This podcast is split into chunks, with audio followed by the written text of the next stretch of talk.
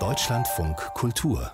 Sein und Streit. Stellen Sie sich vor, Ihr gesamtes Leben spielte sich in einer Bibliothek von unvorstellbaren Ausmaßen ab, einer Bibliothek, in deren unzählbar vielen Büchern bereits alles niedergeschrieben steht, was Menschen jemals denken, gedacht haben und denken werden.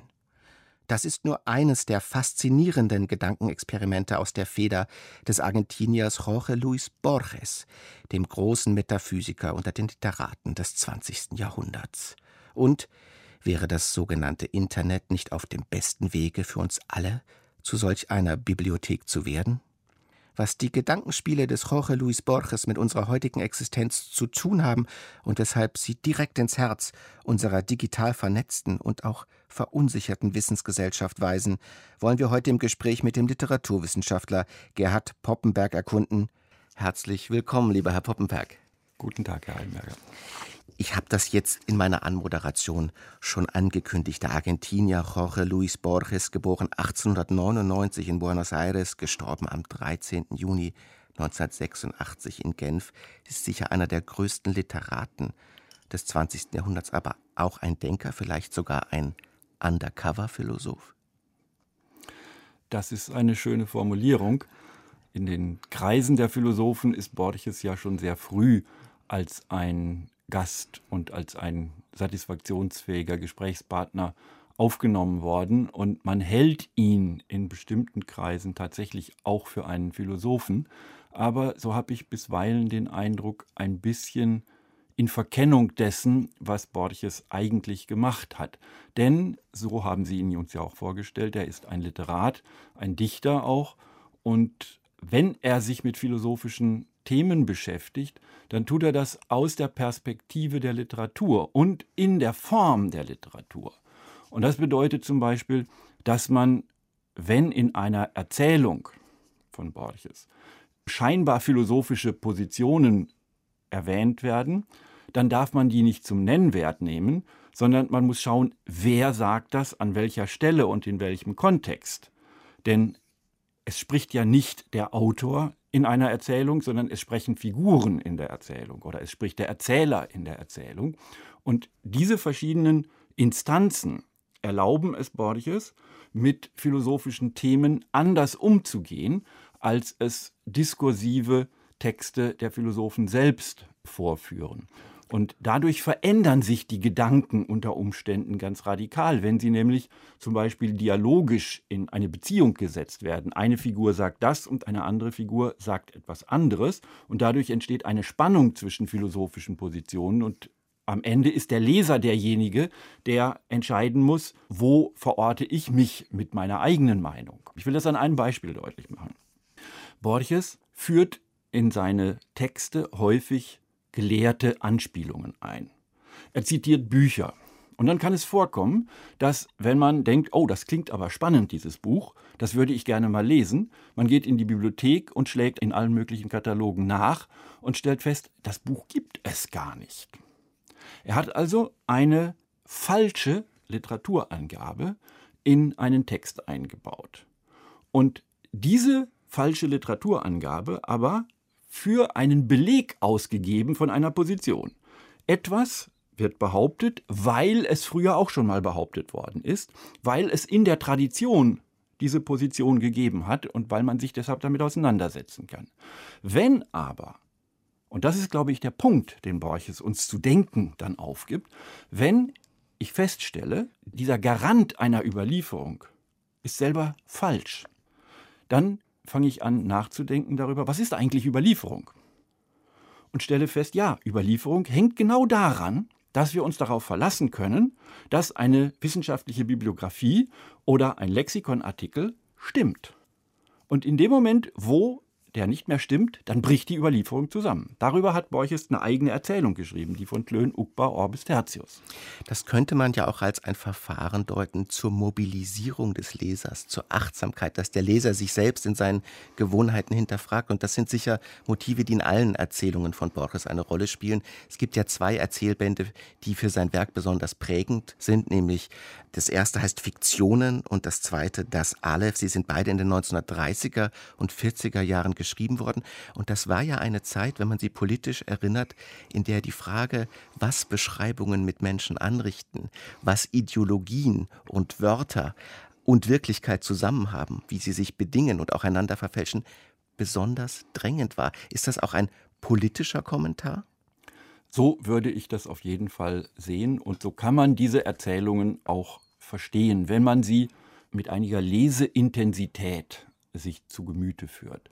Denn in der Tat, diese Zeit, in der Borges die großen Erzählungsbände schreibt und publiziert und parallel dazu auch eine ganze Reihe von Essays publiziert, in denen er ähnliche Fragen diskutiert, ist die Zeit der großen ideologischen Kämpfe in Europa und in der ganzen Welt. Das ist der Kampf zwischen links und rechts, zwischen Kommunismus und Faschismus, das ist der Antisemitismus, das sind all diese großen politischen Ideologien, die die Köpfe der Menschen vernebelt haben mit falschen Informationen, die aber ausgegeben werden, als wären sie richtige Informationen. Also der Antisemitismus der Nationalsozialisten basierte auf einer wissenschaftlichen Rassenkunde, die wir heute aus unserer Perspektive als pseudowissenschaftliche Rassenkunde betrachten.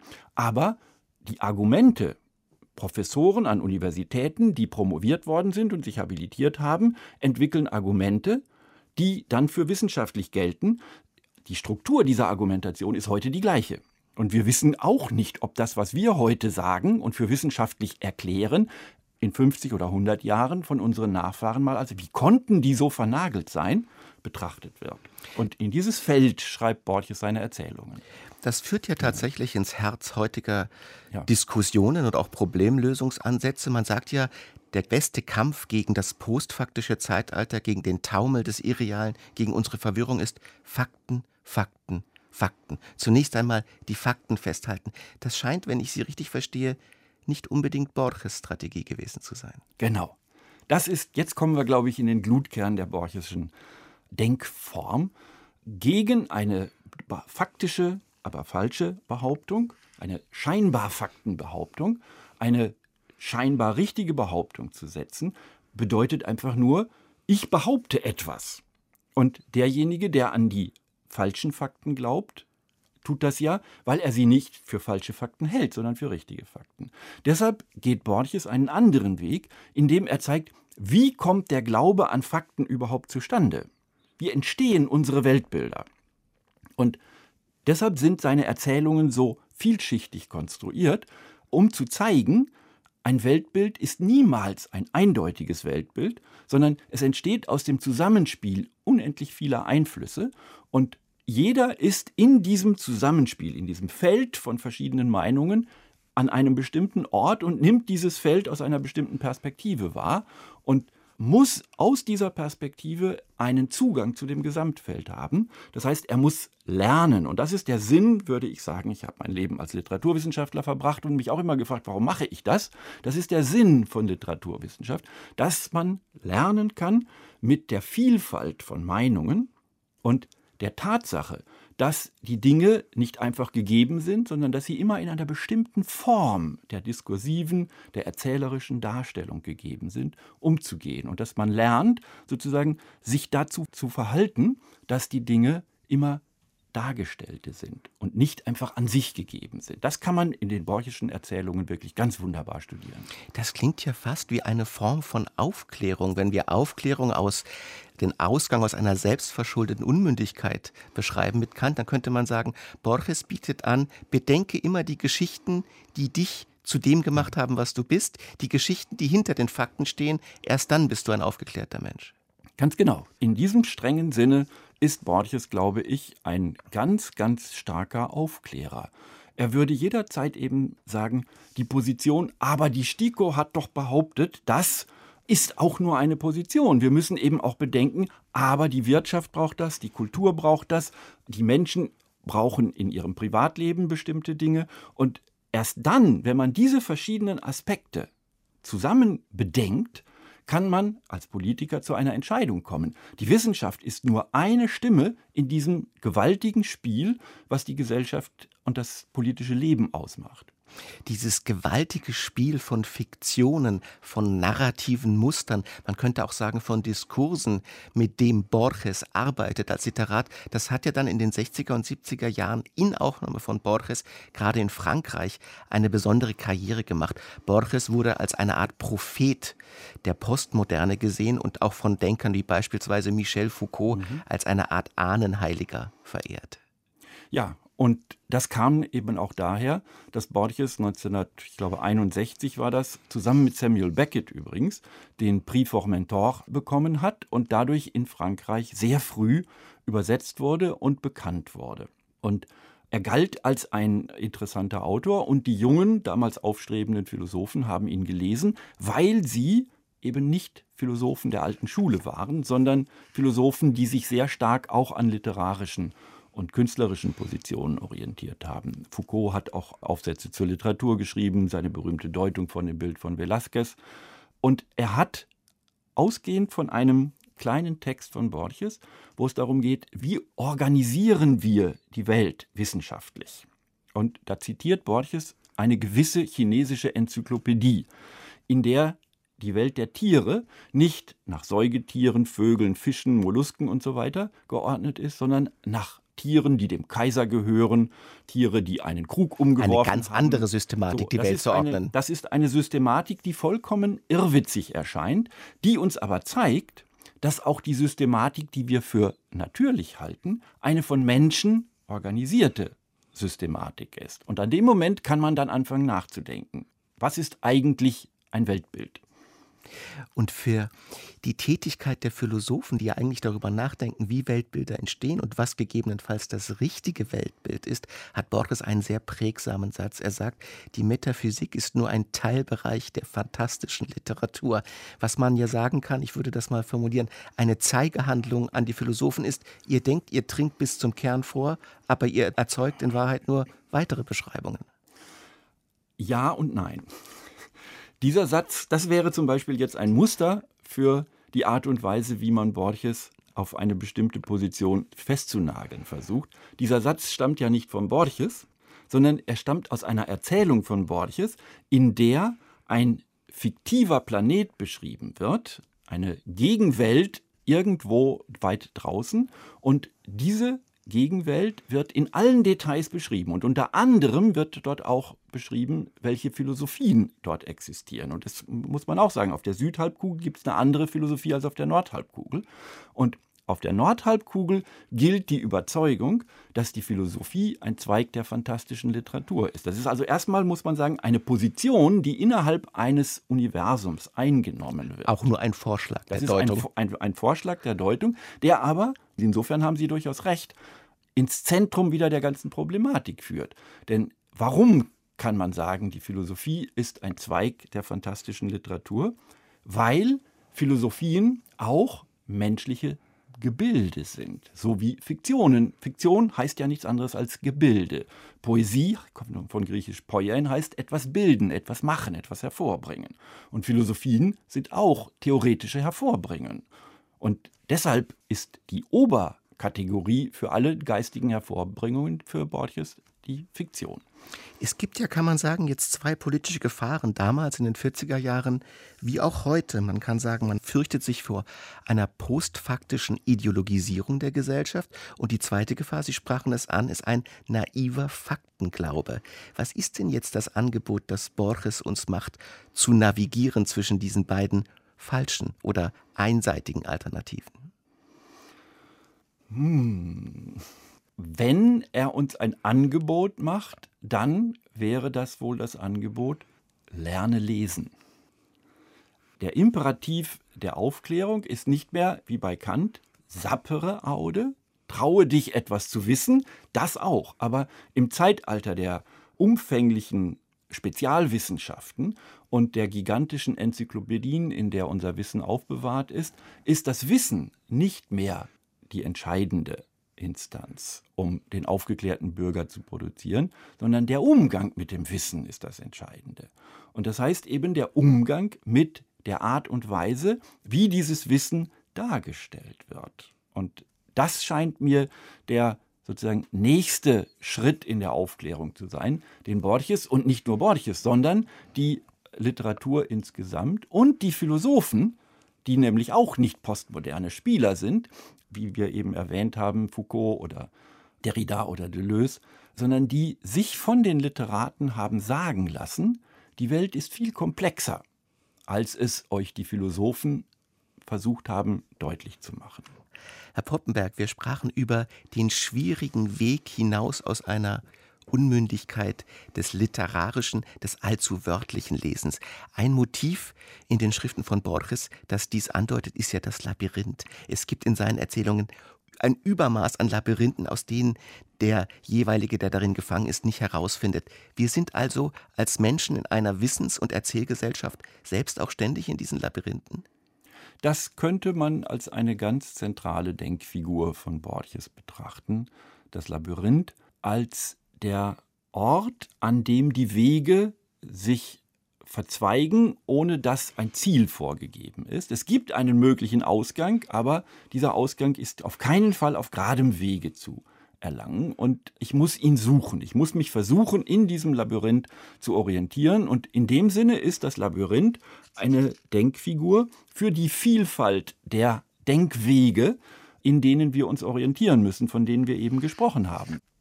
Und ein weiteres starkes Motiv, vielleicht das berühmteste von Borges, wird entwickelt in einer Erzählung, die die Bibliothek von Babel heißt. Das ist für unsere Wikipedia-Netzgesellschaft vielleicht besonders interessant. Ich zitiere mal den zentralen Gedanken aus dieser Erzählung. Das Universum heißt es dort, das andere auch die Bibliothek nennen, setzt sich aus einer unbestimmten, vielleicht unendlichen Zahl von Galerien mit Texten zusammen. Das ist die Welt, in der wir leben? Das ist wiederum eine Figur für die Welt, in der wir leben und vielleicht die stärkste Figur, die Borges sich ausgedacht hat, zumindest eine der stärksten. Denn sie verweist uns auf das, was wir vorhin besprochen haben. Die Art und Weise, wie wir uns zur Welt verhalten, ist eine, die durch Formen der Darstellung uns zugänglich wird. Und die Bücher sind die Formen, in denen uns Wissen und Gedanken überliefert sind. Alles, was wir wissen, wissen wir nur, weil es uns überliefert ist. Als kleine Kinder werden wir sozusagen mit einem leeren Gehirn, mit einer leeren Festplatte geboren und erst formatieren uns die Eltern, dann die Schule und dann vielleicht die Universität oder eine Berufsausbildung. All das sind Zugänge zur Welt, die ihrerseits nicht originär sind, sondern die aus vorherigen Überlieferungen stammen. Aus der Art und Weise, wie man Brot backt oder aus der Art und Weise, wie man literarische Texte liest oder aus der Art und Weise, wie man äh, Physik betreibt und so weiter. All das sind bestimmte Überlieferungen. Und dafür hat Borges die Metapher des Buches gefunden. Wir leben in einer Welt, die von Büchern gestaltet ist. Und deshalb ist die ganze Welt eigentlich ein gewaltiges Buch oder eine Folge von Büchern. Diese Eingesponnenheit in Text, die uns als kulturelle Existenzen bestimmt, die wird ja dann oft so dargestellt, und das ist vielleicht der nicht so aufklärerische, nicht so positive Zug in den Geschichten, die Menschen verlassen diese Labyrinthe eigentlich nicht. Die Bibliothek kann man auch nicht verlassen, weil sie unendlich ist. Anders gesagt, es gibt kein Außerhalb des Textes für Borges. Und diese Figuren leiden ja auch oft daran, dass sie ein Außerhalb suchen, es aber nicht finden können. Ja, das ist zunächst einmal sozusagen wiederum aufklärerisch eine Beschreibung des Ist-Zustandes. Ja, so einfach ist es nicht, sich vorzustellen, es gäbe da irgendwo eine Natur, in die wir uns zurückziehen könnten, um aus der Zivilisationswelt zu flüchten. Das sind die romantischen oder studentenbewegten grünen Vorurteile, dass es so einfach ein Außerhalb gäbe. Das zeigt uns die Bibliothek, die unendlich groß ist, weil sie, und vielleicht sollte man das doch ganz kurz erwähnen, wie sind diese Bücher gestaltet? Planung der Bibliothek geht davon aus, es gibt ein Alphabet mit 26 Zeichen und diese Zeichen sind miteinander kombinierbar. Das ergibt eine, ich glaube, 26 hoch irgendwas Menge von möglichen Kombinationen. Eine unbeherrschbar große Menge. Und das ist keine unendliche, aber eine so riesengroße Zahl, dass die Bände eben scheinbar unendlich viele sind. Aber eigentlich sind sie endlich. Nur sie sind so viele, dass sie unendlich erscheinen. Und die Pointe dieser Denkfigur ist nun, in dieser Menge der Kombinationen der 26 Buchstaben kommt irgendwann auch die Kritik der reinen Vernunft oder Goethes Faust oder sonst etwas. Oder dieses Gespräch. Das oder steht auch, da alles schon drin. Oder auch dieses Gespräch, ganz genau. Und der entscheidende Punkt ist nun, innerhalb dieser unendlichen Menge von Büchern ist 90 Prozent Blödsinn, weil es Zufallskombinationen der 26 Zeichen sind. Und einiges ist aber eben der Don Quixote von Cervantes oder El Aleph von Jorge Luis Borges. Und die Frage ist dann, wer entscheidet? Das ist ein sinnvoller Text und das ist ein nicht sinnvoller Text. Das ist Blödsinn. Es könnte ja auch eine scheinbar zufällige Kombination von, von Buchstaben ein dadaistisches Gedicht sein dann wird es plötzlich wieder auf eine bestimmte Weise ein sinnvoller Text. Als auch das Kriterium dessen, was wir als sinnvoll erachten oder nicht, unterliegt gewissen Beliebigkeiten. Und jetzt kann man ja sagen, Borges, soweit hat sich unsere Kultur entschieden, gilt nicht nur als höchst sinnvoll, er gilt auch als ein sehr origineller, als ein einzigartiger Geist. Und mhm. wenn man seine Gedanken ernst nimmt, kann man sagen, das kann ja gar nicht sein. Auch er stammt aus bereits existierenden Texten. Auch er ist nur eine Variation. Und es ist historisch interessant zu sehen, dass es da in Buenos Aires zu dieser Zeit eine Art Philosophen gab, den wir hier gar nicht kennen, mit Namen Macedonio Fernandes, der eine Art Mentor, eine Art Geistes Leiter für Borges war. Und dieser Macedonio Fernandes war so eine Art Sokrates von Buenos Aires, ein Kaffeehausphilosoph, der junge Menschen um sich scharte und ihnen gewisse Ideen in den Kopf pflanzte.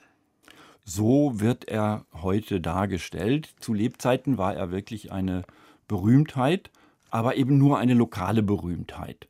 Und er hat samstags abends in einem Café in Buenos Aires eine Tertulia veranstaltet, zu der die jungen Leute kamen und Borges selber, äh, der damals gerade seine Europareise hinter sich hatte und sich mit der europäischen Kultur angefreundet hatte und vor allem mit den künstlerischen Avantgarden angefreundet hatte, hatte Zugang zu diesem Kreis und hat hinterher berichtet, wie er die ganze Woche hin darauf gefiebert hat, auf die Gespräche an dem Samstagabend mit Macedonio Fernandes.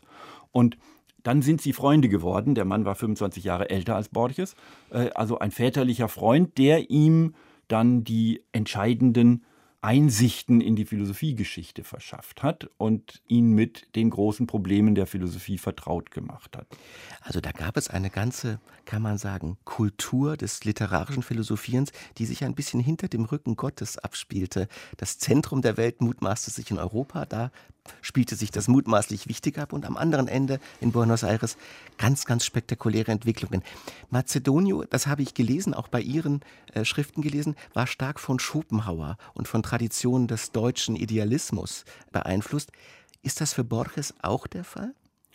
Das auf jeden Fall. Borges las ja Deutsch. Und äh, Schopenhauer neben Fritz Mautner übrigens, das ist auch so ein Philosoph des 20. Jahrhunderts, den man heute kaum noch kennt, den Borges aber sehr intensiv gelesen hat. Und die beiden sind für ihn neben vielen anderen doch sehr starke Inspirationsquellen für sein Denken gewesen. Aber der Punkt, den Sie eben gemacht haben, ist, glaube ich, auch für das Verständnis von Borges sehr wichtig. Dort ob das nun hinter dem Rücken Gottes oder zumindest aber hinter dem Rücken der europäischen Tradition, fand in Buenos Aires und zeitgleich in Lima oder Mexiko etwas statt, von dem wir erst Jahrzehnte später wahrgenommen haben, dass es stattgefunden hat. Die Länder waren 100 Jahre zuvor unabhängig geworden und hatten sich seitdem selbstständig entwickelt und eigenes kulturelles Leben entwickelt und die Generation der Macedonio Fernandes und Borges sind diejenigen, die sozusagen ein eigenes Argentiniertum versuchen zu entwickeln. Dazu gehört auch die Abnabelung von den europäischen Traditionen und überhaupt die Frage danach, was ist eigentlich eine Tradition? Das ist ein Teil des postkolonialen Denkens, was sich dort entwickelt. Das muss man, glaube ich, auch mit im Hinterkopf behalten. Und das ist ja umso interessanter, wenn man sich vergegenwärtigt, dass Borges als Urvater der modernen lateinamerikanischen Literatur gilt, die natürlich mit Gabriel Garcia Marquez und Vargas Llosa Europa in den 60er und 70er Jahren im Sturm eroberte. Also die Bewegung kam dann zurück und sie kam mit Macht zurück. Herr Poppenberg, wir sprachen jetzt über die eine Erzählung, die Bibliothek von Babel. Es gibt eine andere, die besonders philosophisch interessant ist, deren Titel lautet Das Aleph.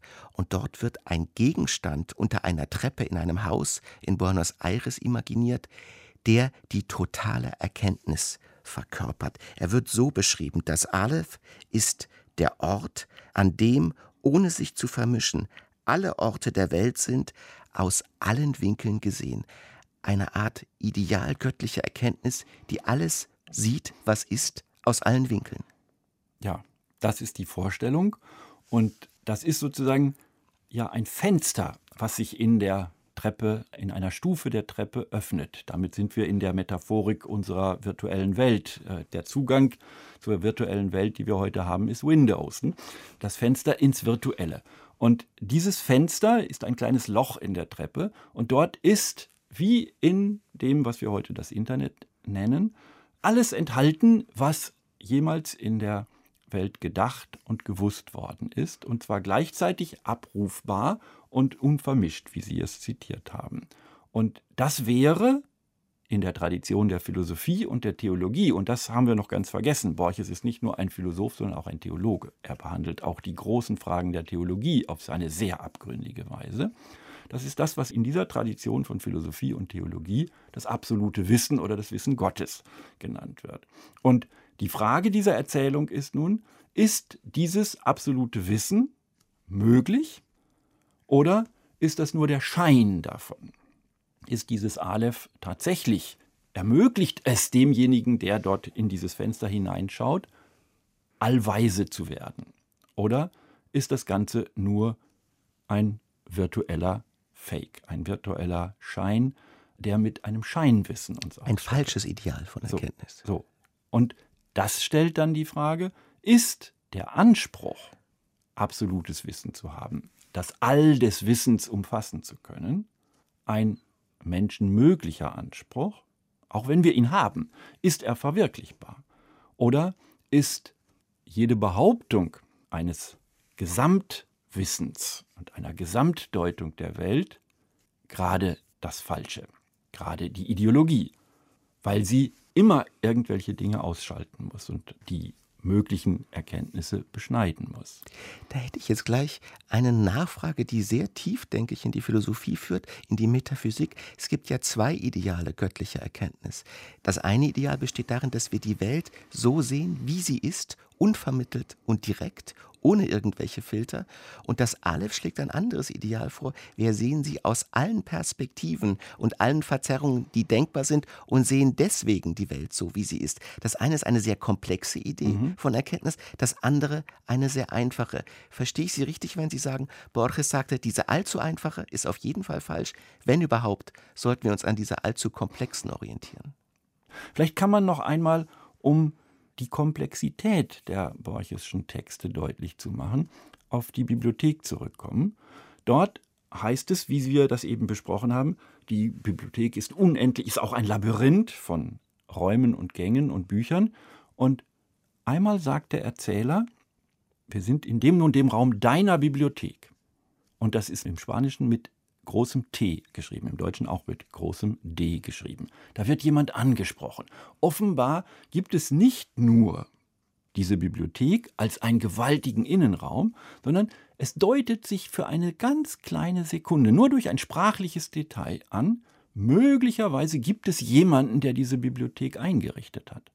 Das kann sein, dass das nur ein kluger Mensch gewesen ist, der diese Idee der Bibliothek gehabt hat. Es kann aber auch sein, dass es zu dieser Bibliothek doch ein Außen gibt. Und genauso ist es mit der Geschichte vom Aleph. Es kann sein, dass das eine virtuelle Welt von Zusammenspiel von möglichem Wissen ist. Es kann aber auch sein, dass wir dort tatsächlich Zugang zum Absoluten bekommen.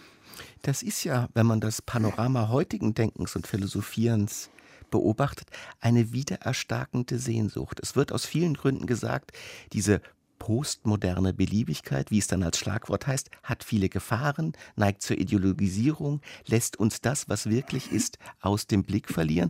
Und da gibt es neue Strömungen, die nennen sich dann neuer Realismus beispielsweise, die sagen, wir müssen raus aus diesem Beschreibungsgestell und eine Sprache dafür finden und wiederentdecken, dass es dieses außerhalb überhaupt gibt dass es dort eine Wirklichkeit gibt, die ganz unabhängig ist von unseren Wahrnehmungen und unseren Beschreibungen für Borges eine Option? Also, diese frohe Botschaft des neuen Realismus, die hier in Deutschland vor allem Markus Gabriel verkündet, scheint mir im Verhältnis zu dem, was man aus Borges und den klugen Lesern von Borges, wie sie Derrida, Deleuze, Foucault, um nur noch mal die drei zu nennen, gewesen sind, lernen kann, ein bisschen unterkomplex zu sein. Denn wenn ich diese Positionen des neuen Realismus richtig verstanden habe, kommen die ja auch nicht wirklich heraus aus der Tatsache, dass der Zugang zur Welt von uns gebildet wird. Und warum das, was Markus Gabriel jetzt zum Beispiel macht, real sein soll und das, was Borges beschreibt, fantastisch sein soll, darüber müsste man mit Markus Gabriel diskutieren. Äh, das können wir hier, glaube ich, jetzt nicht in Abwesenheit machen. Ich habe meine Zweifel, ob wir so ohne weiteres, einfach weil wir behaupten, das ist jetzt real, was ich schreibe, schon wirklich in der Realität sind. Für Borges könnte man ja sagen, na ja, das ist ein weiterer Eintrag in der Bibliothek, ein weiterer Teil der fantastischen Literatur. Das ist interessant, aber mehr auch nicht. Genau, so würde Borges oder müsste man mit Borges sagen, das ist eine weitere Deutung, die sich in die Deutungen einreiht und die sich zum Teil von Deutungen von Kant oder von Nietzsche gar nicht so stark unterscheidet, wie es dann gerne behauptet wird. Diese Vision unserer selbst als Kulturwesen von Borges ist faszinierend, sie ist fantastisch, sie ist komplex, sie macht es uns nicht einfach und will es auch nicht. Diese Werke werden, wie mir scheint, heute weniger gelesen als noch vor 20, 30, 40 Jahren. Wenn Sie jetzt heute für den Sommer den Leserinnen und Lesern, den Hörerinnen und Hörern vorschlagen wollten, beginnen Sie doch, wenn Sie mit Borges vertraut werden sollen, mit einer Geschichte, mit einem Text, lieber Herr Puppenberg. Welchen Text würden Sie ans Herz legen? Uiuiui, das ist gemein, so eine Frage. Vielleicht könnte man anfangen mit einer Geschichte, die ganz kurz ist und die den Titel trägt Von der Strenge der Wissenschaft. Und die ist eine halbe Seite lang. Die handelt davon, dass in einem Land die Kunst, die Wissenschaft der Kartografie und der Geografie immer weiter perfektioniert wurde, sodass die Karten immer größer wurden. Und irgendwann gab es eine Karte, weil das Bedürfnis nach Genauigkeit so groß war. Deshalb die Strenge der Erkenntnis sollte so stark sein, dass jedes einzelne Detail dargestellt wird. Und dadurch ergibt sich, dass die Karte irgendwann genauso groß war wie das Land. Und an dem Punkt blitzt die Aporie auf. Jeder Form der von Erkenntnis, der Widerspruch, das Paradox von, von jedem Versuch, der Universalerkenntnis. Es gibt auch so eine Geschichte von Jonathan Swift, der sagt, die sprachlichen Zeichen sind trügerisch und stellen ja nur etwas dar. Deshalb haben in einer bestimmten Kultur die Menschen beschlossen, wir nehmen die Sachen selbst mit, um Täuschungen zu vermeiden. So ist es mit dieser Karte auch.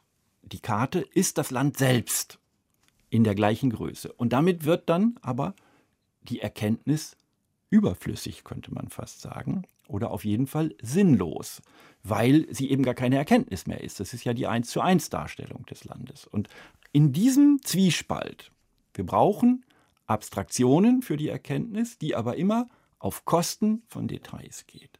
In diesem Zwiespalt liegt vielleicht die gesamte Einstellung von Borches verborgen. Wie kann man sozusagen eine Balance finden zwischen dem Anspruch, etwas in allgemeinen Begriffen zu formulieren und gleichzeitig damit aber zu wissen, ich mache das auf Kosten von Details, der Liebe zum Detail. Diese Balance zu finden, den Wunsch danach, man könnte ihn den Wunsch zu philosophieren nennen.